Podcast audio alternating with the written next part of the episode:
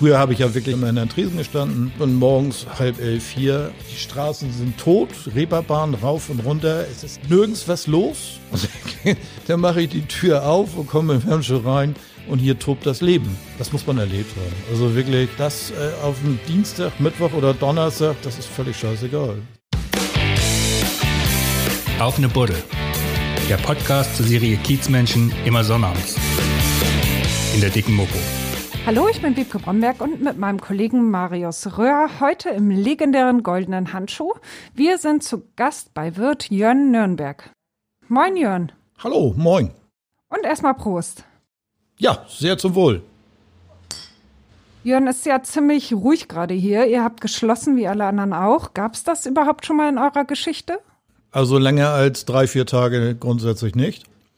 Äh, selbstverständlich, immer wenn wir renoviert haben, dann war drei, vier Tage zu, wenn wir hier im Gastraum was gemacht haben. Das geht natürlich dann nicht anders, aber das haben wir richtig immer organisiert, dass wir, hm, wenn dann montags zugemacht haben und äh, nach Möglichkeit äh, donnerstags abends ging das dann meistens schon weiter. Und das bedeutet bei euch ja auch dauerhaft geöffnet, 24 Stunden, sieben Tage die Woche, ne? Richtig. Ihr hattet immer auf. Ähm, ja, das ging ähm, seit den 60er Jahren, fing das irgendwann an, ein 24-Stunden-Betrieb zu werden und seitdem war das auch grundsätzlich immer, immer und immer so. 53 wurde der Laden von deinem Großvater eröffnet. Erzähl mal was zur Geschichte. Ja, ähm, der hat äh, nach dem Krieg äh, seinen Sport irgendwann weitergeführt als Boxer und ähm, hat dann auch noch als Profi hier und da etliche Kämpfe sogar noch bestritt. Dann war ja aber irgendwann vorbei. Er, ist, äh, er hat immer gesagt, den richtigen Zeitpunkt findet ein Boxer nie. So entweder hören sie zu früh auf oder zu spät auf und so. Er war Ende 30, das ist für einen Hochleistungssportler schon, glaube ich, in, in, in dem Fach schon alt. Da ist man wirklich schon alt dann. Ähm, dann ähm, fing er an bei einem Freund, das war hier in der Hein-Heuer-Straße. Und, und äh, bei dem hat er zuerst gekellnert. So. Das hat ihm nicht so gefallen und dann hat ähm, unsere Großmutter gesagt, Mensch, Herbert, das, das können wir auch alleine. Ne? Und dann wurde ihm ein Laden angeboten, an der Ecke Taubenstraße war das. Da hat er den ersten goldenen Handschuh eröffnet. Hier, wo der Standort heute ist, da ist nach Feierabend, das war auch da schon Frühlokal, äh, ist er hierhin hier war ein älteres Ehepaar und die haben eine unwahrscheinlich tolle Ochsenschwanzsuppe, muss, müssten die gemacht haben. Das, die war legendär wohl bekannt auf St. Pauli und da ist er nach Feierabend gerne hierher gegangen, hat eine Ochsenschwanzsuppe gegessen, mit dem ein bisschen gequatscht und äh, den, seinen Tag so ausklingen lassen dann. Äh, es ging wohl da schon äh, tatsächlich hier und da auch sowas ähnliches wie Schutzgeld-App. Das waren ältere Leute, die das hier betrieben haben. Und da kamen so ein, drei, vier Typen immer, die sich hier benommen haben, so als wenn denen der Laden gehört, haben verzehrt, nicht bezahlt und, und ähm, haben ihnen auch äh, Geld abnehmen wollen. Und das haben sie meinem Opa erzählt und er gesagt, du, wenn die mal da sind, dann zeig mir die mal. Ne? Und dann sind tatsächlich wohl drei von denen gekommen. Und dann hat er die äh, mehr oder weniger rausgeschmissen hier hat nicht nur geboxt, der konnte sich auch so körperlich ganz gut durchsetzen, obwohl er nicht groß war. Der war nur 1,70, aber der hat sich nichts gefallen lassen. Und daraufhin haben, hat dieses ältere Ehepaar gesagt, wenn die hier aufhören, ähm, er fand den Standort hier gut, ähm, dann könnte er den Laden von denen pachten. Und das war dann ein, eineinhalb Jahre später tatsächlich, sind sie dann auf ihn zugekommen und haben gesagt, du Herbert, wir haben keinen Bock mehr und wenn du Lust hast. Und dann hat er hier den Goldenen Handschuh am 1. Juni 55 eröffnet. Und seitdem ist er auch hier in diesem, am Hamburger Berg. Von morgens um vier war das ein, ein Frühlokal mit ähm, Küche. Morgens gab's hier ähm, Frühstück. Ähm, wie gesagt, diese Ochsenschwanzsuppe, die äh, Dame in der Küche, die das damals zubereitet hat, die hat er mit übernommen, tatsächlich, die ist auch bei ihm geblieben. Also bei ihm kamen viele Taxifahrer oder Leute, die selbst auf St. Pauli gearbeitet haben. Äh, da waren die Lokale ja meistens um vier Uhr dicht und er hat ab vier Uhr aufgemacht. Und da waren viele aus dem Hafen, Schichtarbeiter, ne? Und das war ein Frühlokal. Er hat's dann immer, solange er hier alleine hat er mit einem Kellner gearbeitet, auslaufen lassen. Das hieß mittags zwölf, halb eins war dann irgendwann Feierabend. So. Das ging, ähm, das hat er sechs oder sieben Jahre durchgezogen. Und das hat er tatsächlich sieben Tage die Woche durchgezogen. Die ganzen äh, sechs oder sieben Jahre lang. Äh, das war nur morgens hin und wieder mal, dass meine Oma vielleicht mal aufgemacht hat. Dann unser Großvater hat auch selber gerne mal mitgefeiert. Dann ist er aber spätestens um fünf, sechs dann auch wieder hier gewesen und hat dann weitergemacht. Und ähm, sieben Jahre durchgehend, nicht frei, äh, kein Urlaub und sowas alles, das, das gab es einfach damals auch nicht so. Ja, da wurde gearbeitet. Ähm, Ende der 50er Jahre fing äh, das erste Mal unser Vater hier mit an. Der hat bei ihm damit gearbeitet. Das lief zu Anfang nicht so rund. Der war dann mal hier, dann hat er im Starclub gearbeitet, dann war er wieder hier, dann hat er bei Henning Schneiderei gearbeitet. Unser Großvater, der gab eine Vorgabe, so und so musste das sein. Der wollte das genau so haben, wie er das haben wollte, so, ne? Und das hat wohl zu. Da war unser Vater ja auch noch sehr jung, 1920. 21, so, ja, musste er sich vielleicht hier und da auch noch austoben. Und ähm, als er im Starclub gearbeitet hat, hat er ähm, Freundschaft mit den äh, Fascher-Brüdern geschlossen. Horst Fascher und ähm, vor allen Dingen den jüngeren, Fredi. Die waren sehr befreundet. Als er dann in den 60er hier wieder angefangen ist, hat, hat, hat er eigentlich unseren Großvater gematcht, wie wär's denn, wenn wir ähm, 24 Stunden aufmachen? So. Und dann hat er gesagt, ja, probieren wir aus. Und dann hat äh, der Freund von ihm, der Fredi, der hat hier am Tag mitgearbeitet, im Wechsel natürlich mit anderen und dann gab es eine Nachtschicht dazu und so fing das dann an, dass es 24 Stunden waren.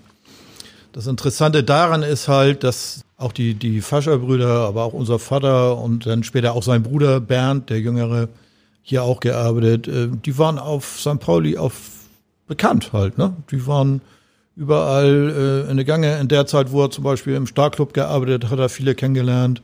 Dann hat er bei dem Henning Schneiderer eine Zeit lang gearbeitet, hat er viele kennengelernt. Dann besuchten die sich ja auch viel gegenseitig, ne? Und dann wurde das auch hier tatsächlich, dass die Leute, ähm, wenn morgens, da war um elf äh, Schichtwechsel oder um zehn, dann eben nicht nach Hause gegangen sind, sondern noch geblieben sind. Ne? Und äh, das waren auch unterhaltsame Typen. Der Friede, das war ein ganz lustiger, der konnte unheimlich viel erzählen und hatte immer viel Schabernack im Kopf und war sehr beliebt auch hier auf St. Pauli. Wann bist du dann dazu gekommen? Ich bin ähm, erst nach dem Tod von unserem ältesten Onkel, äh, der ist ähm, 80 verstorben. Ich hatte zu der Zeit im, im äh, Gustav Ader von Schweden gearbeitet. Wollte hier eigentlich nicht arbeiten. Ich hatte einen anderen Plan. Ich wollte also auch nicht ein Leben lang Kellner bleiben. Das war jetzt nicht so mein Ansinn. Ich wollte irgendwann mal in, in, ins Management äh, von der gehobenen Gastronomie. Also ich habe äh, nach meiner Lehre im Hamburger Rathaus gearbeitet, im Bankerservice. Das habe ich anderthalb Jahre gemacht, habe äh, Staatsempfänge mitgemacht und alles solche Sachen. Ja, und dann ähm, kamen wir wieder ins Gespräch und er sagt, Mensch, versuch das doch mal. Und muss ganz ehrlich sagen, was mich hier sofort geflasht hat, innerhalb der ersten 14 Tage, waren die Menschen. Diese, dieser super ähm, sympathische Umgang miteinander, alle miteinander, äh, pf, ja, das war unbeschreiblich für mich. Und das war ja, das war ja eine völlig andere Welt als das, was ich vorher gemacht habe. Und äh, das hat mir unheimlich zugesagt und das hat mir unheimlich viel Spaß gemacht, vor allem auch. Die haben mir wirklich viel, viel, viel Freude bereitet. Und Aber du kanntest das doch sicherlich schon, ne? Du bist nein. doch. Nee, gar nein, nicht? Nein, wenig. Du warst als Kind ähm, nicht mit hier, oder wie? Nein, ähm, mein Vater mochte das überhaupt nicht haben, wenn ich, ähm, also jetzt mein Vater, nicht mein Großvater, der, wenn ich mich überhaupt auf St. Pauli rumgetrieben habe. Das konnte der überhaupt nicht leiden. Ähm, was mich natürlich nicht davor abgehalten hat, mit 16 Stunden in der Freiheit rumzubutschern und zu machen. Ähm, das war einfach verlockend so. Da kannst du ja nicht gegen anderen. Damals war es, gab es noch so Läden, äh, äh, Blue Up oder äh, das ist heute Freiheit 36. Dann gab es da unten einen Keller, da waren äh, Autoscooter, ständige Autoscooter mit, mit, mega toller Musik und so. Das war natürlich für mich als jungen Bengel, äh, da konnte ich gar nicht widerstehen. ich war immer und überall auf dem Kiez zu finden. Nur er durfte das nicht mitkriegen. Denn äh, hat er tatsächlich Theater gemacht. Das hat er aber mitgekriegt, ja? Ja, er hat es dann hin und wieder mal mitgekriegt und dann ähm, gab es dann immer natürlich Diskussionen und was mich aber nicht davor abgehalten hat, ein paar Tage später wieder loszuputschern. ne, das ist, war einfach zu verlockend, zu faszinierend. So. Ich mochte das auch, ähm, ja, unter Menschen sein, so, das war für mich das Wichtigste überhaupt. Ja, und also 1980 bist du ja eingestiegen, ja? Nee, ange richtig angefangen bin ich dann 82. 82, okay. 82 habe ich das, im April habe ich 14 Tage mit ihm zusammengearbeitet. Das war nicht so, also wir beide direkt zusammen, das war nicht so gut. Und dann haben wir aber für uns eine Lösung gefunden. Ich habe dann erst am Tag gearbeitet und später in der Nachtschicht gearbeitet. Also ihr habt getrennt voneinander Schichten Ja. gemacht. Ja. Warum? Ist das so eskaliert dann? Ja, ich, also auch mein Vater war nachher so, nach dem Motto, so mein Wort ist Gesetz. Ne? Äh, Der hat das echt fertig gekriegt, finde ich, hatte zu tun. Und er sagt, äh, ey, du, zu mir, ich bin sein Sohn, ey, du, und macht so. Äh, Habe ich gar nicht darauf reagiert. Also er hat mich mit dem Finger rangewunken. Und dann äh, zwei Stunden später haben wir hier einen Kaffee zusammen getrunken und dann sagte er so, also äh, was ich nochmal sagen wollte, wenn ich so mache, dann heißt das, du sollst herkommen. Ich sag, du, und wenn ich so mache, heißt das, ich komme nicht. ne? Also wir haben uns, ja, auch da, ne, ist schon so eine Sache. Ne? Also natürlich hatten wir uns lieb auf der einen Seite und deswegen haben wir nachher auch für uns entschieden, es ist besser, wenn wir nicht direkt zusammenarbeiten. So, ne? so Hand in Hand, hintereinander weg, war einfach gesünder. Ja. Ja. Lass uns mal einmal von der Geschichte des Ladens wegkommen. Nee, stimmt gar nicht. Wir, wir bleiben bei der Geschichte, aber wir gehen zu einer anderen Geschichte. Der Laden hat ja nun Berühmtheit erlangt, auch durch einen äh, sehr zweifelhaften Gast, den ihr hattet, und zwar den Serienmörder Fritz Honka. Deswegen steht ja auch über eurer Eingangstür Honka-Stube. Hast du den irgendwie kennengelernt, den Honka? Nein, Nie gesehen. nein. Nee. Und aus Erzählungen irgendwie, was ist dir da bekannt? Ähm, wenig. Ähm, da wurde, guck mal, zu der Zeit war ich 13, 14, glaube ich, so. Wann war das? 74 oder so? Kann das angehen? 74, ich glaub, 75? 74 oder 75. 74. Gut, da ne? war Ja. ich 14, 15. Ähm, da hat mich das mal so gar nicht interessiert. Überhaupt Mhm. nicht. Da hatte ich also so 100.000 andere Baustellen. Äh, Mädchen wurden interessant, äh, Freunde verabreden, was weiß ich auch immer. Das hat mich überhaupt nicht interessiert. Und es, unser Vater hat da auch zu Hause nicht so wahnsinnig viel drüber erzählt. So. Er wurde damals hier auch oft dazu befragt, und, und, ähm, aber das war jetzt bei uns zu Hause kein Thema. Wie ist das für dich, dass gerade so eine Person jetzt bei vielen im Kopf ist und die verbinden den Laden damit? Ja, gut. Äh, Mord und Totschlag hat die Menschen immer fasziniert. Ne? Also das ist, ist so, dass seit äh, Jahrhunderten ne, werden Bücher geschrieben über irgendwelche, ja, seit Jahrtausenden so, äh, über Morde und hast du nicht gesehen und das fasziniert die Menschen und, und zieht sie immer wieder an und äh, genauso hat die Geschichte, von dem, für mich ist das ein krankes Arschloch gewesen, aber äh, die Geschichte, die Menschen eben auch immer wieder fasziniert und irgendwie ja, zieht Menschen sowas wohl an. Anders Ja. kann es ja nicht sein. Hat sich denn da was verändert nach dem Buch von Heinz Strunk und dem, dem Film, der dann von Fatih Akin noch rausgekommen ist? Hat sich hier im Laden was verändert dadurch? Ja, wir sind schon. Ähm, der Laden war ja schon immer interessant, muss man dazu sagen, aber das war dann nochmal wieder so ein Hype, wo viele Touristen gekommen sind. Das ist äh, speziell am Wochenende, ne? Hat man das schon gemerkt. Ja. Vom Kino Genau. ins reale Leben? Genau, die, das, das ist ja, ich meine, das hat man ja nun auch nicht so oft, das muss man ja mal ganz ehrlich sagen. Äh, der lief ja nun im Kino rauf und runter und dann haben sie das äh, direkt hier ja so zum Anfassen und es hat sich ja hier im, äh, in der Gaststube als solches in den letzten 50 Jahren nicht so wahnsinnig viel verändert. Ne? Außer dass da jetzt vielleicht äh, keine Gardine mehr im Durchgang hängt, sondern eine Lichterleiste oder äh, der Wiedererkennungswert ist ja definitiv äh, von 1960 bis heute ununterbrochen, den erkennt man wieder. Ne? Also wenn Klar. man Bilder aus den 70er oder 80er hat und den jetzt sieht, der Wiedererkennungswert von dem Geschäft als solches ist da. Ja. Im Buch von Heinz Strunk wird das ja eigentlich hier als ein Ort der Gestrandeten dargestellt. Eine traurige Gestalt nach der anderen. Ähm, war das früher wirklich so? Auch da gab es alles.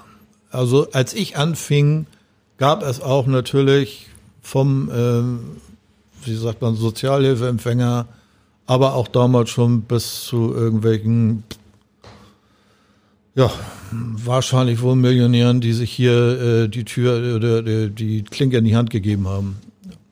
Ja. Und heute, wie ist das Publikum? Hat sich das verändert? Im Grunde genommen nicht. Das ist nach wie vor, ähm, dass wirklich alle Gesellschaftsschichten quer durch dabei sind. Schreib mal die Atmosphäre hier, weil du ja vorhin schon gesagt hast, dass es sowas ganz Besonderes ist, diese Gemeinsamkeit. Die, ja, das Besondere daran ist einfach, erstmal äh, wird ja hier jeder mit du angesprochen. Hier gibt es ja nicht, äh, das ist Herr Müller und das ist Herr bla bla bla oder äh, ne? Äh, hier ist jeder, das ist, das ist Mehmet, das ist Klaus, das ist was weiß ich. Ähm, damit geht das schon mal los, dass man immer eigentlich die Menschen hier auf Augenhöhe begegnet. Und das alleine ist ja schon was Besonderes. Ne? Das ist ja schon, dass das eben nicht so abgestuft ist, sondern hier sitzt jeder mit jedem und quatscht mit jedem und, und trinkt ein Bierchen zusammen oder ne? und feiert auch miteinander so.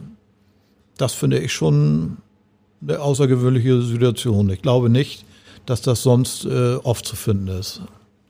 Also es ist ja hier auch, ich, ich war ja selber auch hier mal, das ist ja eigentlich auch nicht so, dass hier die Gäste unbedingt an einem Tisch sitzen, am nächsten Tisch sitzt die nächste Gruppe, sondern man ist ja wirklich gemeinsam. Also wenn man hier reinkommt, dann hat man Anschluss.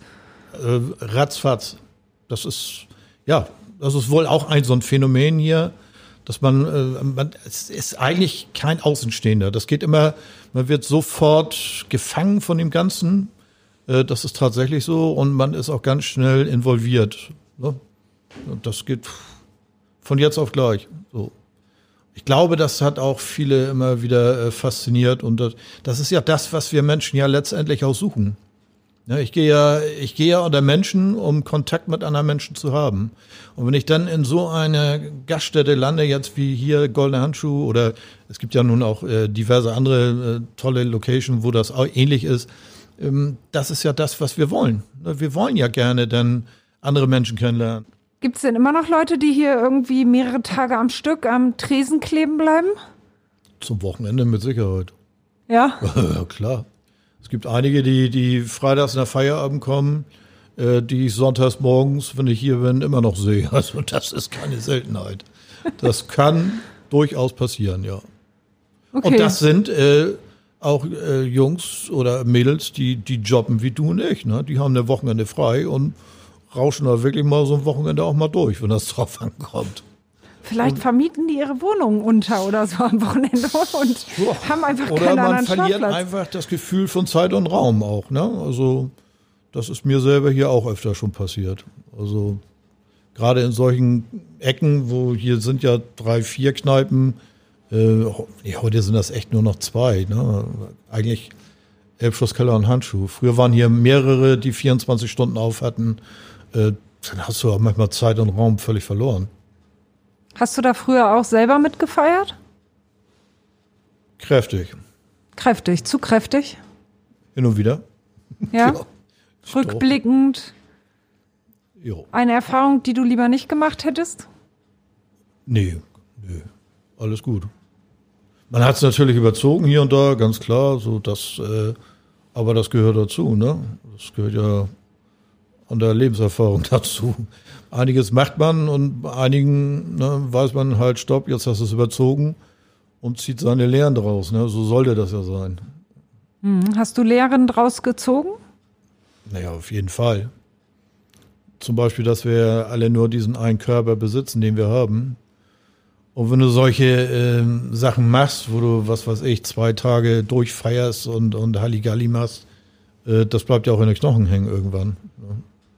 Also kann man froh sein, äh, wenn man dann noch alles gut beieinander hat, ab einem gewissen Alter. Bist du dann hier kürzer getreten hinterm Tresen oder wie hat sich das ausgewirkt? Das auch. Ich habe, äh, das hatte ich aber schon immer gesagt. Äh, hinterm Tresen ist so eine Sache. Ähm, da sollst du ja die Leute bespaßen und, und ähm, umso älter du wirst, äh, wird das natürlich nachher immer schwieriger. Da braucht man sich nichts vormachen. Und ähm, umso schwieriger es wird, umso mehr Alkohol habe ich auch getrunken. Und ich habe immer gesagt, äh, hinterm Tresen bis 50, das kannst du mit durchziehen mit gutem Gewissen, das habe ich auch. Und dann äh, habe ich mich in der Tresen nach und nach rausgezogen. Mhm.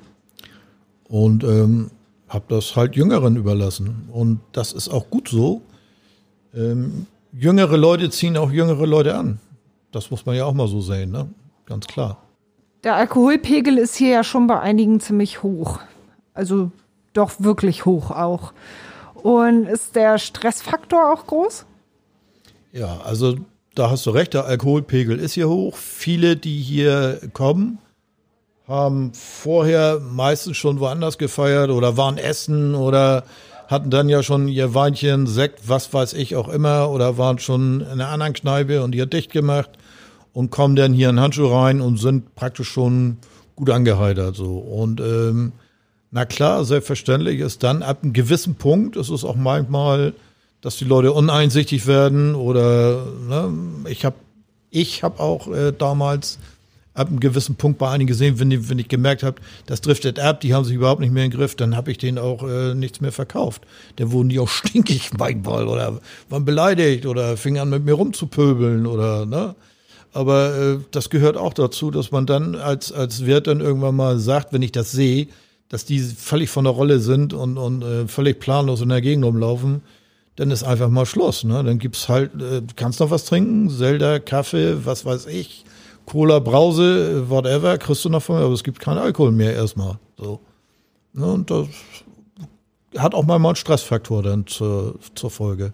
Ja. Gab es dann hier schon häufiger Schlägereien? Im goldenen Handschuh? Mhm. Nein, sowas gab es hier nie. Grundsätzlich nicht. Nee? Nein. Hier wird geschunkelt. Genau. Wir sind alle auf Kuschelkurs hier. Hast du denn Leute, die schon, ich meine, es kommen ja nicht nur ange, angeheiterte Leute hier rein, es kommen ja auch wirklich rotzbesoffene teilweise rein. Hast du die dann auch schon abgewiesen, direkt an der Tür? Nee, sorry. Ja, klar. Natürlich. Das hat dann auch äh, einen Stressfaktor, ganz klar. Das sind oft die Uneinsichtigen, die dann natürlich auch manchmal aggressiv werden und, und äh, das stimmt, ja bist aber nie in eine blöde Situation geraten, wo es richtig brenzlig wurde. Nein, Gottes Willen, nie. Na wie, nein, um Gottes Willen. Also so abwegig wäre das jetzt nicht, oder? Ja, also ähm, Kneipenleben auf St. Pauli, äh, da gehört auch hin und wieder dazu. Da gibt es natürlich, äh, was ich vorhin schon gesagt habe, der Klügere gibt so lange nach, bis er der Dumme ist. So. Und ich habe immer versucht, jedem gegenüber gerecht zu sein, aber ich habe natürlich auch das eingefordert. Und was bei mir zum Beispiel überhaupt nicht geht, in dem Moment, wenn mich einer anfasst oder ziehen will, also dann das habe ich mir nicht bieten lassen. Das kann ich nicht, das darf ich nicht. Äh, das ist auch so ein Ding. Äh, das ist nicht schön, aber es gehört leider dazu, auch auf dem Kiez. Früher war es noch schlimmer als heute. Jetzt so langsam wird das ein bisschen anders, Gott sei Dank, aber ähm, du musstest dich dann auch körperlich äh, manchmal durchsetzen. Ja, leider. Körperlich durchsetzen, du hast schon jemandem mal auf die Zwölf gehauen? Musstest dann auch mal eine Ohrfeige verteilen, wenn das drauf ankam, ja. Das musst du dann auch. Und witzigerweise, äh, wenn du einen ordentlichen Bugs verteilt hast, äh, dann war auf einmal, äh, haben die Leute das verstanden, was du wolltest. So traurig, aber wahr. Leichte Schläge auf den Hinterkopf, weißt du doch, Erhöhen kennst du doch den Spruch, ne? Genau. ja, vielleicht ja. ist da wieder was gerade gerückt, was gerade ausgerenkt war. Ja, es ist traurig, ne? Also ich bin äh, vor allen Dingen, es liegt mir überhaupt nicht. Ich mag das. Ich bin wirklich ein überzeugter Pazifist. Ich habe, ich finde Kriege ganz schrecklich. Ich, ich, und ich mag auch keine Menschen hauen. Hast du selber mal nicht. geboxt? Ja. Ja? In Das Opas Fußstapfen? Nee, ähm, durch einen Freund. Ähm, der hat mich mitgenommen. Ich habe früher Fußball gespielt. Ähm, das fing dann irgendwann mit elf, zwölf. Ich konnte ziemlich schnell wetzen. Äh, fing ja schon an, dass dann auch die ersten Fouls kamen. Und da, damals haben wir immer auf, auf Grandacker gespielt. Und äh, nach dem Spiel war Modders erstmal mit der Pinzette dabei und holte dann außer Knie, außer Ellbogen da die ganzen Dinger wieder raus. Oder auf jeden Fall hatte ich da irgendwann keinen Bock mehr auf dann. Und, und dann habe ich kurze Zeit nichts gemacht und hat ein Freund von mir gesagt, du, wir gehen ja zum Boxen. Das war damals, haben wir in Isarbruck gewohnt und äh, in Süldorf haben wir trainiert. Und ähm, komm noch mal mit. Und das habe ich gemacht, weil die Leute, die da hingingen, das waren alles Kumpels von mir und das äh, habe ich da mitgemacht, ja. Da habe ich äh, eine Zeit lang mit trainiert und geboxt. Und das hat mir persönlich auch gut getan. Ich war nämlich eigentlich eher immer schüchtern und ängstlich. Äh, eher zurückhaltend auch. Auch hier als Wirt? Ähm, nee, da kannst du dir das nicht erlauben. Ne? Also da musst du schon auch, ähm, wenn du hinter Tresen stehst, äh, habe ich gesagt, das ist auch so ein Stück weit äh, die Bretter, die die Welt bedeuten. So. Also du hast auch ähm, ein Entertainment dabei, du unterhältst die Leute, du verbindest die Leute vielleicht glücklicherweise auch eventuell miteinander. Auch das ist mir hier und da immer mal gelungen. Aber eben, es ist auch Unterhaltung, ne? Ganz klar. Denn äh, sonst können die Leute sich auch mit einem Bierchen zu Hause vom Fernseher setzen und äh, in der Kneipe wollen sie einfach unterhalten werden, ein bisschen was anderes erleben, Menschen kennenlernen. Vor allen Dingen, ne? Ja. Welche besonders schönen Momente erinnerst du? Gibt es da welche? Schöne Momente ähm, sind, wenn ich wirklich das geschafft habe. Ähm, bei mir kamen ja auch viele, viele äh, Jungs und auch Mädels, die wirklich schüchtern waren. Und wenn ich das dann geschafft habe, die manchmal den einen oder anderen zusammenzuführen von denen. Und da ist auch hier und da tatsächlich mal was draus entstanden. Ähm, letztens habe ich wieder einen getroffen. Äh, Günther, die sind, glaube ich, mittlerweile über 30 Jahre verheiratet und haben sich bei mir kennengelernt mal. So. Du Das bist so der Kuppler vom Kiez oder was? Nee, Das aber gibt's so. ja gar nicht. Nee, ja, gut, aber wenn die, ne, das gehört ja auch dazu, ne? Und manchmal äh, trauen sie sich, dann trinken sie noch ein Schnäpschen, um eben lockerer zu werden. Und dann erzählt er mir, Mensch, die mache ich eigentlich ganz gerne leiden da vorne. Traut sich aber nicht. Ja, dann, dann habe ich doch Dann holst du die ran. Ja, na, klar, das gehört ja auch ein bisschen dazu, ne? So. Weißt du, wie viele Paare du da zusammengebracht hast? Nee, kann ich nicht sagen. Auch schon einige. Denke mal ja. So, oft- oftmals hat das funktioniert. Ja. Und ähm, ja, Das ist doch schön. Also das fand ich jetzt zum Beispiel richtig toll, ja. Die sind äh, weit über 30 Jahre verheiratet. Ja, schön. Ja. Ihr habt ja teilweise schon echt skurrile Gestalten rumhängen auch. Ähm, wen hast du da noch so im Kopf aus all den Jahrzehnten? Wenn du hier stehst, äh, dann bist du eigentlich ja auf alles vorbereitet, so ziemlich. Eine Geschichte, ich habe äh, damals in meinen Anfangszeiten hier mit einem Kellner zusammengearbeitet, der hieß Hoddle und der kannte mich von Kind auf an. So. Und der kannte mich auch ziemlich gut. Und ähm, wir hatten nachts gearbeitet, wir sind um 19 Uhr angefangen und ähm, sammelte irgendwas vom Fußboden auf, beziehungsweise er sagt zu mir, gib mir mal eine Serviette. Sammelt was vom Fußboden auf, gib mir das hier, nimmer. Und das war ein Gebiss. So, ich das Gebiss, und er wusste, ich ekel mich davor.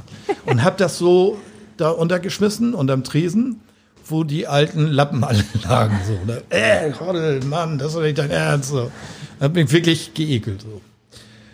Und er hat sich gefreut, ne? hat sich reingefeixt. So, und dann saß hier am Tresen einer und der pulte immer mit den Fingern im Mund rum. Und dann ähm, sagt Hoddle auf einmal zu mir, du Jörne, ich glaube, das gehört ihm. Da- Das hat er bestimmt verloren. Gib mal her, ähm, ne? Ja, ich gebe Hoddle in der Serviette das Gebiss. Der geht zu dem hin und sagt, hier, erzähl, deine Zähne. So. Und der, nimmt die Zähne und haut die, also geht auch nicht auf Toilette, spült die ab oder so, sondern so im Mund rein. Ne? Zack, ist da am Pool. Zwei Minuten später kommt einer von der Toilette, das war ein Bekannter von mir. Ähm, Hand vom Mund, Tränen in den Augen. Ja, ne, ja, ne, mir ist was passiert. Das ist mir so peinlich. Und ich so, was ist da los? Ja, soll ich mal das gar nicht sagen? Ich habe meine Zähne verloren. So. Ich so, ich so, Hoddel. Ich sag, das sind nicht seine Zähne. Die gehören ihm. Der zu dem anderen hin. Du, Idiot, gib mal die Zähne wieder her. Der, zack, Zähne, hier, Hoddel. Er zu dem anderen hin, hier sind deine Zähne. Der nimmt das Gebiss auch nicht zur Toilette, sondern klack rein, passt. Gib uns mal zu saufen. Und weiter ging die Party. Also das war ja so eine Situation, die schon mal so ein bisschen, äh, ich glaube, sowas erlebst du wirklich nur. Äh, ich habe schon lange nicht mehr, ich habe schon lange nicht mehr vor Lachen geweint. Ja, also, ich danke dir sehr dafür. Also das waren schon Momente, ja, du denkst, okay, das kann, nicht, das kann alles nicht wahr sein. Ne? Also, ja, und schön. dann, ähm, was eben immer wieder äh, faszinierend ist, ich komme heute, früher habe ich ja wirklich um, um 4 Uhr immer in der Tresen gestanden. Heute komme ich morgens um 10, halb elf. Ähm, wie gesagt, fast jeden Tag. Und dann komme ich auf den Dienstag und ähm, bin morgens halb elf hier. Und ähm, die Straßen sind tot, Reeperbahn rauf und runter. Es ist nirgends was los. Ne? Du siehst vereinzelt mal hier und da jemand zum Bus laufen oder so. Und dann mache ich die Tür auf und komme im Fernseher rein und hier tobt das Leben. Das kann man sich nicht vorstellen.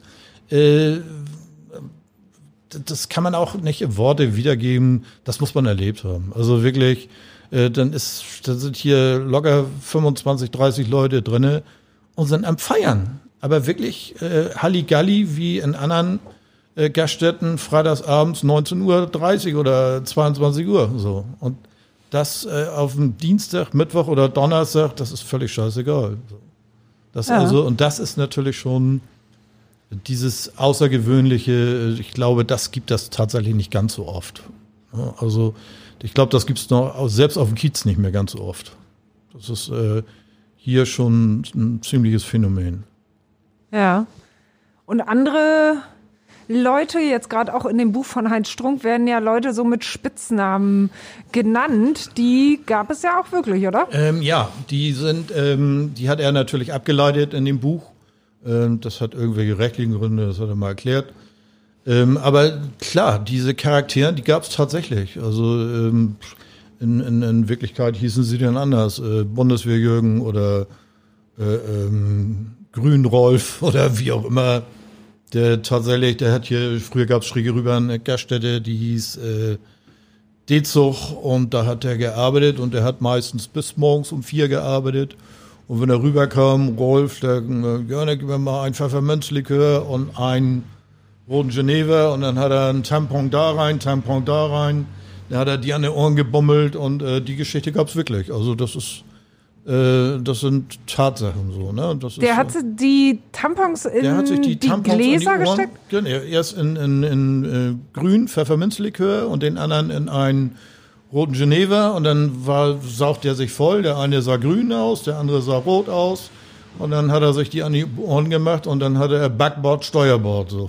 Das war so. Und dann hat er Pfefferminzlikör auf Eis getrunken mit einem Schluck Wasser. Ich glaube, dass er irgendwann grün geschossen hat wohl oder keine Ahnung. Das ist also, ja, schön. ja, also die Typen, Typen gab's. Also das ist, das hat äh, Heinz sich nicht ausgedacht, sondern er hat die, die abgeleitet so ein bisschen davon. Ne? Wen gab's da noch so? Bundeswehrjürgen, was Korngisela, was weiß ich. Die was ist denn Bundeswehrjürgen? Deshalb war, Bundeswehrjugend. Äh, ja, das war eine Type, der war beim Bund und ähm, wollte eigentlich, ähm, glaube ich, sogar Berufssoldat werden. Und war aber auch ein bisschen durchgeknallt. Ich glaube, er wollte irgendwann Fallschirmspringer werden und er war beim laufenden Volk da und dann ist er besoffen äh, von irgendeinem, äh, in der Kaserne, von irgendeinem Haus runtergesprungen mit einem Regenschirm. Und hat sich dann natürlich erstmal die Beine gebrochen und ich glaube, danach wurde er irgendwann auch aussortiert und äh, ist dann kein Berufssoldat geworden. Und der ähm, hing hier rum, ja? Ähm, ja, der war auch hier, ja. Der War eine ganze Zeit sogar hier. Jetzt habe ich ihn Jahre schon nicht mehr gesehen. Der müsste jetzt auch schon an und bei äh, weit über oder um die 80 sein oder über 80. Also, ne? also jetzt habe ich ihn schon lange nicht gesehen. Und Korngisela, wer war das? Das war, die hat immer ihr Körnchen getrunken und äh, so hat man die teilweise zugeordnet. Damals war äh, Gisela, Monika, äh, Sabine, Karin, die, die Namen, die gab's ja öfter so, ne? Und dann hat man die, um damit wir die so ein bisschen unterscheiden konnten, hat man das äh, manchmal dann so, ja, das ist Korngila, Gisela. Die Nachnamen kannte man ja von keinem. Ne? Also egal wer hier kam, Nachnamen sind hier ja wirklich Schall und Rauch. So. Ein zweiter Vorname ist immer das Getränk. Ja, damals war das manchmal so, ne? Kolarum Bernd oder, oder Maria Bernd oder was weiß ich. Äh, das, das war tatsächlich so. Ne? Und dann hat man die ein bisschen zugehört, also wir Kollegen untereinander, ne? Äh, wenn wir uns dann und da, ach, das war der, und, ah, nee, das, äh, ah, ja, das war der, der immer Maria, ja, dann weiß ich wieder, wen du meinst. So, ne? so ging das. Äh, wie gesagt, Nachnamen gibt's ja hier. Heute ist es ja nicht nur so, dass wir nicht nur die Nachnamen nicht kennen, äh, heute haben ja auch viele allgemein Künstlernamen hier. Ne? Das ist ja auch äh, gang und gäbe, dass der Name, den sie hier angeben, äh, Peter, Klaus oder was weiß ich auch immer, gar nicht der richtige Name von denen ist. Das ist Ja? auch ganz oft. Jo, Weshalb? Das sind ja wohl Künstlernamen, keine Ahnung. Vielleicht wollen sie ja auch inkognito sein und wollen gar nicht erkannt werden, wer sie wirklich sind. Oder ne, warum machen sie das dann im Internet alle? Wie nennen die Leute sich denn da alle? Ne? Von was weiß ich. Da sind ja auch die Chefsnamen, die da als Pseudonym sind. So, wer da im, im, im Endeffekt immer überall hintersteht, das wissen wir ja so gar nicht. ne? Ja. Habt ihr hier auch Prominente? Von Oder irgendwie. Kiezgrößen? Die, also vom Kiez kam hier fast jeder mal, klar. Ähm, und äh, Prominente auch immer wieder, ja, klar. Wen habt ihr da so? Äh, Naja, Heinz Strunk ist ja ein Prominenter zum Beispiel. er ist ja nicht unbekannt, ne? Ja. Und der hat ähm, das Buch ja geschrieben, weil er hier als Gast kam. Und da hat ihn die Geschichte ja, so sagt er das ja auch, förmlich angesprungen, so, ne? So. Und das fertig hier kommt, ist ja auch kein Geheimnis. Also, ne? und da sind auch noch einige andere äh, speziell, die haben dann auch mal den oder den oder den mitgebracht. So. Aber Namen sind für mich Schall und Rauch. Frage mich nicht, wie die heißen. Ja. Wenn ich die sehe und äh, sind nett, und dann ist das alles okay, schnacke ich hier auch mit denen ganz normal. Ähm, wenn dann der eine oder andere hier mal kommt und ähm, beim, hat vielleicht nicht gleich die Aufmerksamkeit, die er sich erwünscht oder will, und dann kommt dieser Spruch, weißt du eigentlich, wer ich bin? Äh, der hat bei mir sowieso gleich gewonnen. Nö, weiß ich nicht, sagst du dann. Ja, nö, der hat äh, durch Nichtachtung wird er dann von mir belohnt. Oder ja, auch von meinen Leuten. Also das ist immer so, weiß ich nicht. Das ist hier eigentlich ziemlich scheißegal, finde ich jetzt. Ja. Mit dem Spruch wird man hier nicht wirklich was. Gibt's aber auch einige. Die Leute draußen, die sich so eine Kiezserie angucken, ist fast alles wahrscheinlich, was sie hier, für die wir einfach nur hier reinkommen, schon Kulturschock. Da, äh, das stimmt. Äh, viele, die hier reinkamen von den Touristen, äh, das erste, was ich ganz oft gehört habe, oh mein Gott, das habe ich mir viel größer vorgestellt. Das nächste, äh, was dann war, äh, wenn sie sich hier mit den Leuten unterhalten haben, die hier arbeiten, oh guck mal, der hat ja in ganzen Sätzen gesprochen. Der, der, der ist ja unheimlich nett. Oh, guck mal, der hat das Bier gebracht und hat Bitte gesagt oder Danke gesagt. Und also da sind die schon mal äh, total geschockt und fasziniert. Und da denke ich immer, was haben die für, ein- für ein Bild? Äh, Was erwarten die denn hier, wenn sie hier reinkommen? Dass denen das Bier um die Ohren fliegt oder ich weiß es nicht. Keine Ahnung. Also äh, wir haben ganz viel positives Feedback, wenn die Leute dann wirklich hier reinkommen. Und äh, auch ganz oft, dass sie dann auch wirklich wiederkommen und gerne wiederkommen. Ja. Ähm, ja, das muss ja eigentlich schon, heißt das ja, dass das Bild wahrscheinlich im Kopf negativer ist als das, was sie dann vorfinden hier, schätze ich mal. Muss ja damit zusammenhängen. Ne? Ja, möglich. Aber erinnerst du irgendwelche Menschen, wo du selber dachtest, irgendwie, oder Situationen, wo du dachtest, oh Mann, das kann jetzt echt nicht wahr sein? Natürlich, so, also sowas wie, äh, dass hier einem mit, mit einem Typ am Halsband reinkommt und der kommt hinterher gekrabbelt und so und sagen, das haben wir erlebt, ja klar, sowas gab's. Sowas, So eine Domina, ja? ja, klar, sowas, äh, pf, ja, weiß ich nicht. Äh, so. Aber wenn hier so eine Domina mit ihrem Sklaven reinkommt, die, da sagst du auch nichts. Was willst du denn da bitte zu sagen? Ist- Keine Ahnung. also, Okay, es gibt schon noch Sachen, die dich auch schockieren. äh, hier kommen ja auch viele Mädels, die in Puff arbeiten und, und im Milieu arbeiten und sind selber mega liebe Mädels darunter und äh, fangen dann an zu erzählen, was sie da äh, teilweise mit den Freiern oder für die Freier da veranstalten. Das, ist- das, da gehen dir die Nackenhaare hoch. Also das hört man, das geht da rein und da raus. So, das muss ich auch nicht mit mir rumschleppen oder kranker Scheiß. Mehr kann ich dazu nicht sagen. So, ja.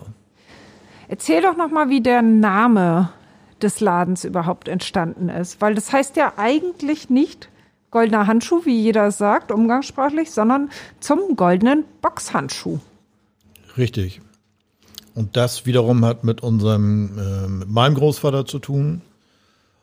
Und ähm, der hat ja als Amateurboxer einige Erfolge eingefahren und hat unter anderem in den äh, 37 ähm, war in Amerika in Chicago und hat äh, diese goldenen Handschuh als äh, das ist so eine offene Amateurmeisterschaft und da haben sie die goldenen Handschuhe ihm verliehen. Das ist ja die höchste Auszeichnung in als Amateursportler, glaube ich. Hängen die hier irgendwo? Die hingen hier tatsächlich Ah, da. in der fünften. Nee, das ist, das ist, ein, das ist nachgemacht, das haben wir mal geschenkt bekommen. Ähm, die hingen hier tatsächlich ähm, in einer Vitrine. Äh, die haben die ersten fünf Jahre nicht überlebt. Sie sind wirklich irgendwann geklaut worden dann. Erzähl mal, wie genau du aufgewachsen bist. Also ähm, zu der Zeit, äh, als meine Eltern, ähm, die waren ganz jung, bei meine Mutter war 18, mein Vater 21, haben die tatsächlich äh, das erste Jahr mit mir hier gewohnt. Nämlich hinten, wo heute der Leergutraum ist und wo die Darmtoiletten sind, das war damals zwei Zimmer und die haben sie bewohnt. Das erste Jahr. Ähm, 61 sind sie mit mir dann nach Badenfeld gezogen in einen Schrebergarten. Dort durfte man in den Schrebergärten noch wohnen. Und äh, dann haben wir in einem Schrebergarten gewohnt, eigentlich bis mein Bruder geboren wurde. Das war 69. Dann hat meine Mutter irgendwann gepöbelt und hat gesagt, jetzt ist gut. Das war natürlich auch sehr klein und, und sehr, ja, sehr spartanisch alles. Also wir hatten kein Badezimmer, wir hatten äh, eine Waschmaschine, sowas gab's alles gar nicht. Also das kannte die alles nicht. Und ähm, da hat sie gesagt, also jetzt muss was passieren. Und dann ähm, haben sie eine Wohnung bekommen in Isarbrook, in, in so einem Neubauviertel da. Da sind wir dann, ich glaube, 70 hingezogen. Da in der Gegend haben wir, habe ich gelebt mit meinen Eltern bis 75, 76 und dann sind wir nach ähm, Großflottbeck, Ostdorfer Weg gezogen. Da haben sie sich dann ein Haus gebaut und ähm, da habe ich die letzten zwei, drei Jahre mit, mit meinen Eltern verbracht dann. Bin aber relativ früh zu Hause ausgezogen, weil ich schon immer sehr einen unheimlichen Freiheitsdrang hatte. Ich konnte mich auch schlecht irgendwo unterordnen und bei uns gab es damals halt noch diesen Spruch, also solange du deine Füße unter meinem Tisch hast, äh, ob du 18 bist oder nicht, äh, solange wird gemacht, was wir hier sagen. Und ich hatte die Lehre noch nicht ganz zu Ende, da habe ich mir schon eine Wohnung gesucht. Ich musste, ich musste raus. Ich, Wie alt warst du da? 19 bin ich gerade geworden. Und da bin ich äh, Bahnfelder Steindamm, ne, meine erste Wohnung. Ähm, Altbauwohnung natürlich, klar. Und ähm, ja, aber toll. Endlich natürlich auch ähm, lernen, dass man für sich selber verantwortlich ist. Das habe ich früh gelernt, aber ähm, ja, ich kam da gut mit klar. Und wie lebst du heute? Heute ähm, bin ich zum zweiten Mal verheiratet, lebe in, in ähm, Bahnfeld, ist das auch noch im, im entferntesten Sinne, in einem Altbaureihenhaus. Wir haben die klassische Patchwork-Family. Meine Frau hat zwei Kinder mitgebracht, ich habe zwei Kinder mitgebracht. Jo. Äh, jetzt gerade in der Corona-Zeit ist das natürlich ein bisschen schwierig, aber mittlerweile ist es tatsächlich so, wenn wir zusammen feiern irgendwo, dann kriegen wir schon einen ordentlichen Tisch voll. So, also, ne, das sind kommt locker 15, 20 Leute kommen wir zusammen, ne? Nur der engste Kreis so mittlerweile mit äh, Kindern und äh, Enkelkindern ja inzwischen auch. Ne? Ja, bist du Opa? Oh ja. Wie viele? Stolzer Opa. Also äh, fünf. Fünf? Fünf. Mensch, was bist du für ein Opa? Ja, erstmal ein stolzer Opa, so das schon mal auf jeden Fall. Und äh, ich bin nicht so der handwerklich Begabte, aber ich bin der Opa, der mit den Kindern was unternimmt. Ne? Ab Schwarze Berge oder Eis essen oder was weiß ich, vielleicht auch mal über den Dom oder irgendwie so. Das macht Opa gerne mit alles so. Ne? so. Also nicht so der Bastelopa. Nee, handwerklich war ich Gott sei Dank oder leider Gottes äh, völlig unbegabt. Ja. Und inwieweit arbeitest du, wenn du hier nicht mehr hinterm Tresen stehst, inwieweit arbeitest du jetzt hier noch? Jeden Tag. Jeden Tag. Jeden Tag. So gut wie jeden Tag bin ich hier. Auch jetzt in der Pandemie war ich, äh, bin ich fast jeden Tag hier. Ähm, das ist vielleicht mal ein Tag, dass ich mal aussetze und sag so heute, äh, dann hat meine Frau welche Sachen, die sagt so, jetzt müssen wir aber mal das, das und das machen. Dann kann das auch mal sein, dass ich mal einen Tag mal nicht hier bin, aber ich bin eigentlich jeden Tag hier. Was machst du hier jetzt gerade? Im Moment? Ja, bist ja ziemlich alleine hier. Äh, jetzt bin ich ziemlich alleine hier, aber ähm, ganz nebenbei gehören uns ja auch noch die Immobilien. Äh, dann ist da was zu tun. Dann ähm, habe ich ja das große Glück, dass ähm, Marco, mein ältester Sohn, mich dabei unterstützt hat, ähm, da ich da nicht so ein Händchen für habe. Und er hat unsere Website mit auf Vordermann gebracht und ähm, einen Online-Shop aufgebaut und ja, da haben wir auch immer ein bisschen was um die Ohren. Das habe ich mir auch alles mit angeguckt, weil ich möchte unbedingt auch da immer wieder ein bisschen von lernen, was ich da so sehe. So. Das ist für mich ganz wichtig. Irgendwas nicht zu wissen ist nicht so schlimm, aber lernen sollte man bis ins hohe Alter. Das darf man nie vergessen. Ne? Ja, und Online-Shop, was habt ihr da so? Ähm, da bieten wir jetzt äh, die Sachen, die wir hier auch haben, äh, T-Shirts, Jacken. Äh, das Ganze haben wir sogar noch ein bisschen erweitert. Mittlerweile gibt es da Cappies, äh, Tassen, äh, Shirts in verschiedenen Varianten, jetzt ähm, Zip-Off-Jacken, also Hemden. Das äh, wird immer größer, das Und was steht dann da genau drauf? Ähm, unser Logo. Es ist einmal ein Boxhandschuh, der von einem Lorbeerkranz umgeben ist. Das habe ich schon mal vor Jahren ähm, machen lassen. Und darunter steht einfach zum goldenen Handschuh.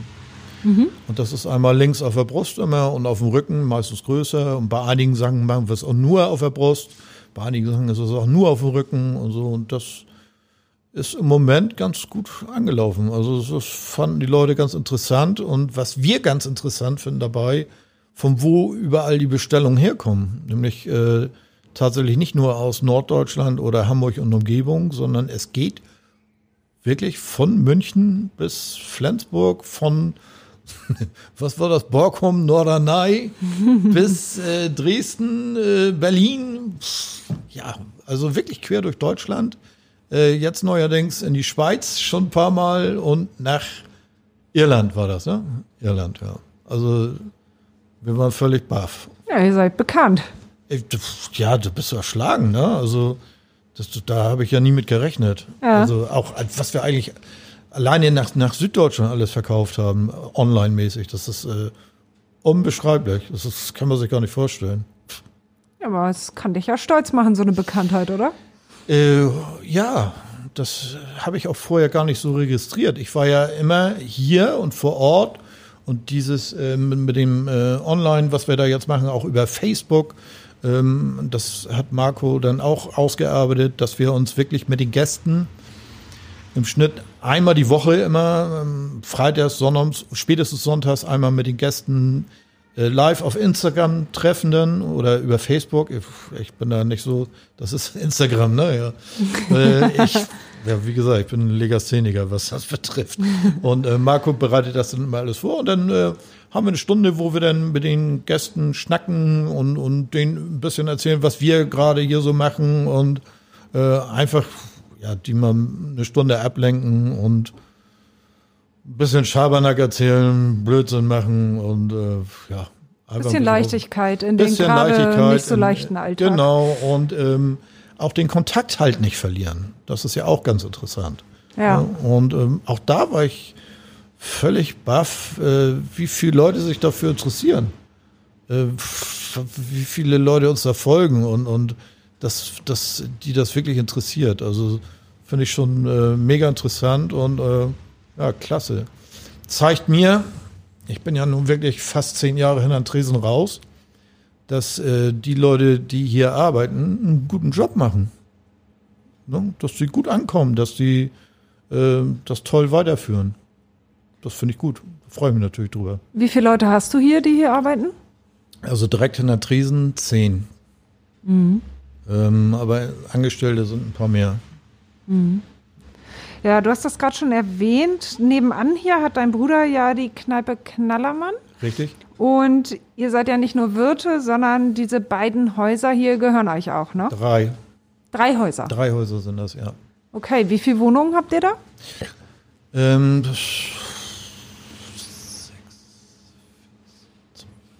21 Wohnungen und drei äh, ähm, gastronomische Betriebe. Ja, und du kümmerst dich darum, ja? Ähm, um die Immobilien kümmere ich mich, ähm, alles was den Papierkram anlangt, ähm, alles das Organisatorische, in erster Linie ich. Alles, was äh, jetzt für irgendwelche Sachen zu machen ist, jetzt Handwerker ranholen und so, das macht inzwischen mein Bruder alles. Hast du einen Plan, wie das hier weitergeht im Laden, wenn du keine Lust mehr hast? Plan habe ich immer. Wie? Einen Plan habe ich immer. Einen Plan hast du immer. Wie ist denn dein Plan? ähm, ja, wie, wie das hier weitergeht, wenn ich nicht mehr, wenn ich keine Lust mehr habe.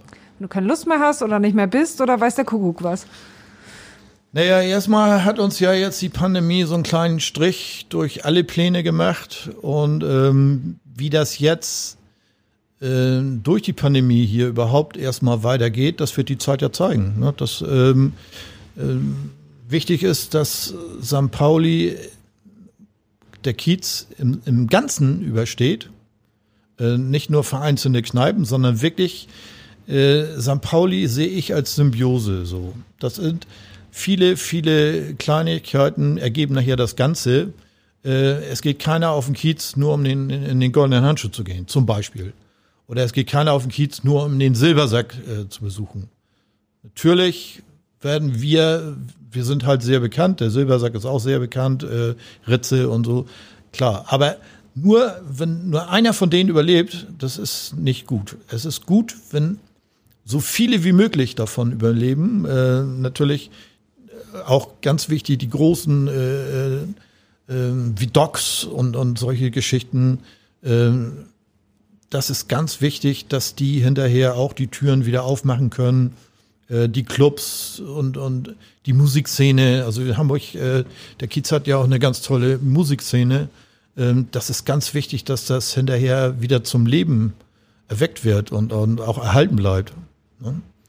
Das macht äh, viel äh, für den gesamten Kiez aus und ähm, da hoffe ich, dass wirklich viele, viele, viele das echt schaffen und drückt da auch wirklich jedem die Daumen, weil bei vielen äh, ist das nicht nur einfach eine, ein Erwerb, sondern bei vielen steckt auch wirklich Herzblut dahin. Ne? Ja. Und, und äh, die machen das auch einige ja nicht erst seit ein paar Wochen, sondern schon seit Jahren oder sind auch reingeboren oder Jahrzehnten. Also für mich ist es hier ja auch ein, ein Stück meines Lebens. Ne? Das ist ja nicht nur der goldene Handschuh, wo ich mein, mein Broterwerb habe, sondern es ist auch ein Teil von mir, definitiv. Ich habe immer ja. gesagt, das hier ist hier mein, mein Wohnzimmer.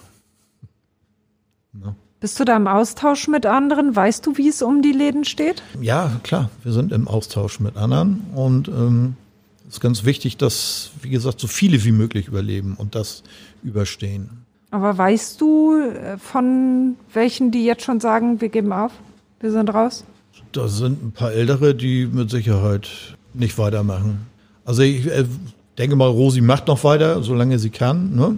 Die ist auch ziemlich tough und ich traue der auch zu, solange sie lebt, äh, wird sie das am Leben erhalten da und das wird auch hinterher noch weitergehen in ihrem Namen.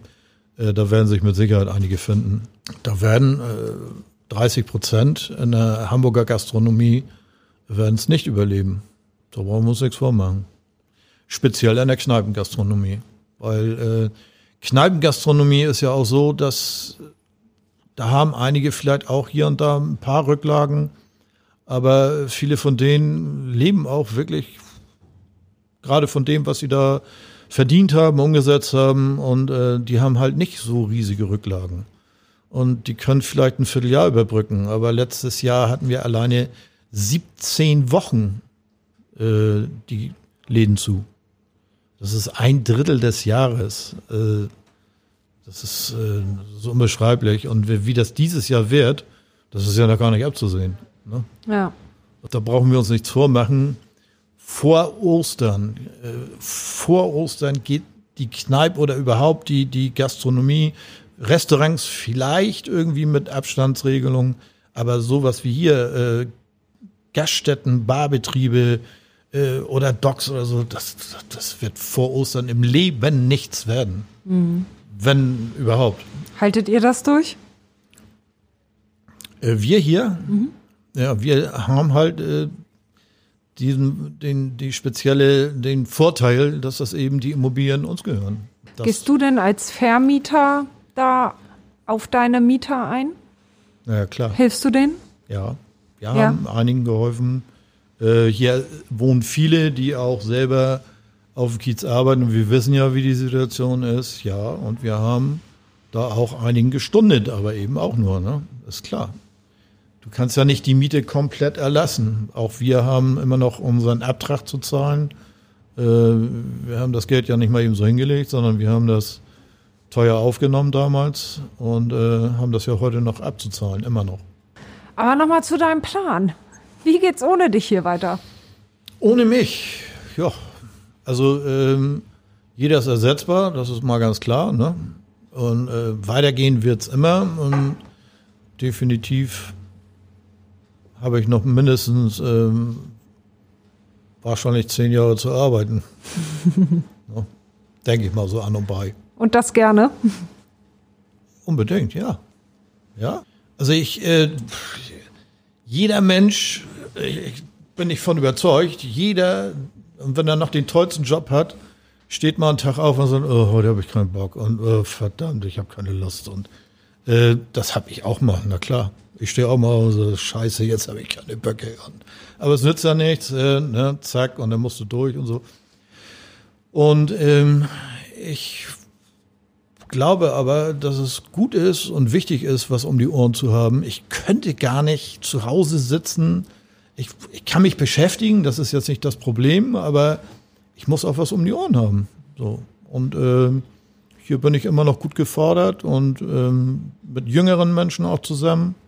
Und das ist ja für mich nach wie vor ähm, immer interessant und spannend. Und äh, solange ich gesund bin, möchte ich das auf jeden Fall noch, äh, bis ich 70 bin, ziehe ich das durch. So. Wenn, wenn das die Gesundheit hergibt.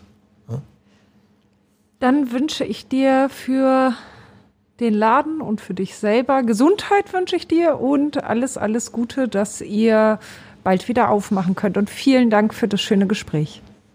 Ich habe zu danken. Bleibt ihr auch gesund. Danke. Jo.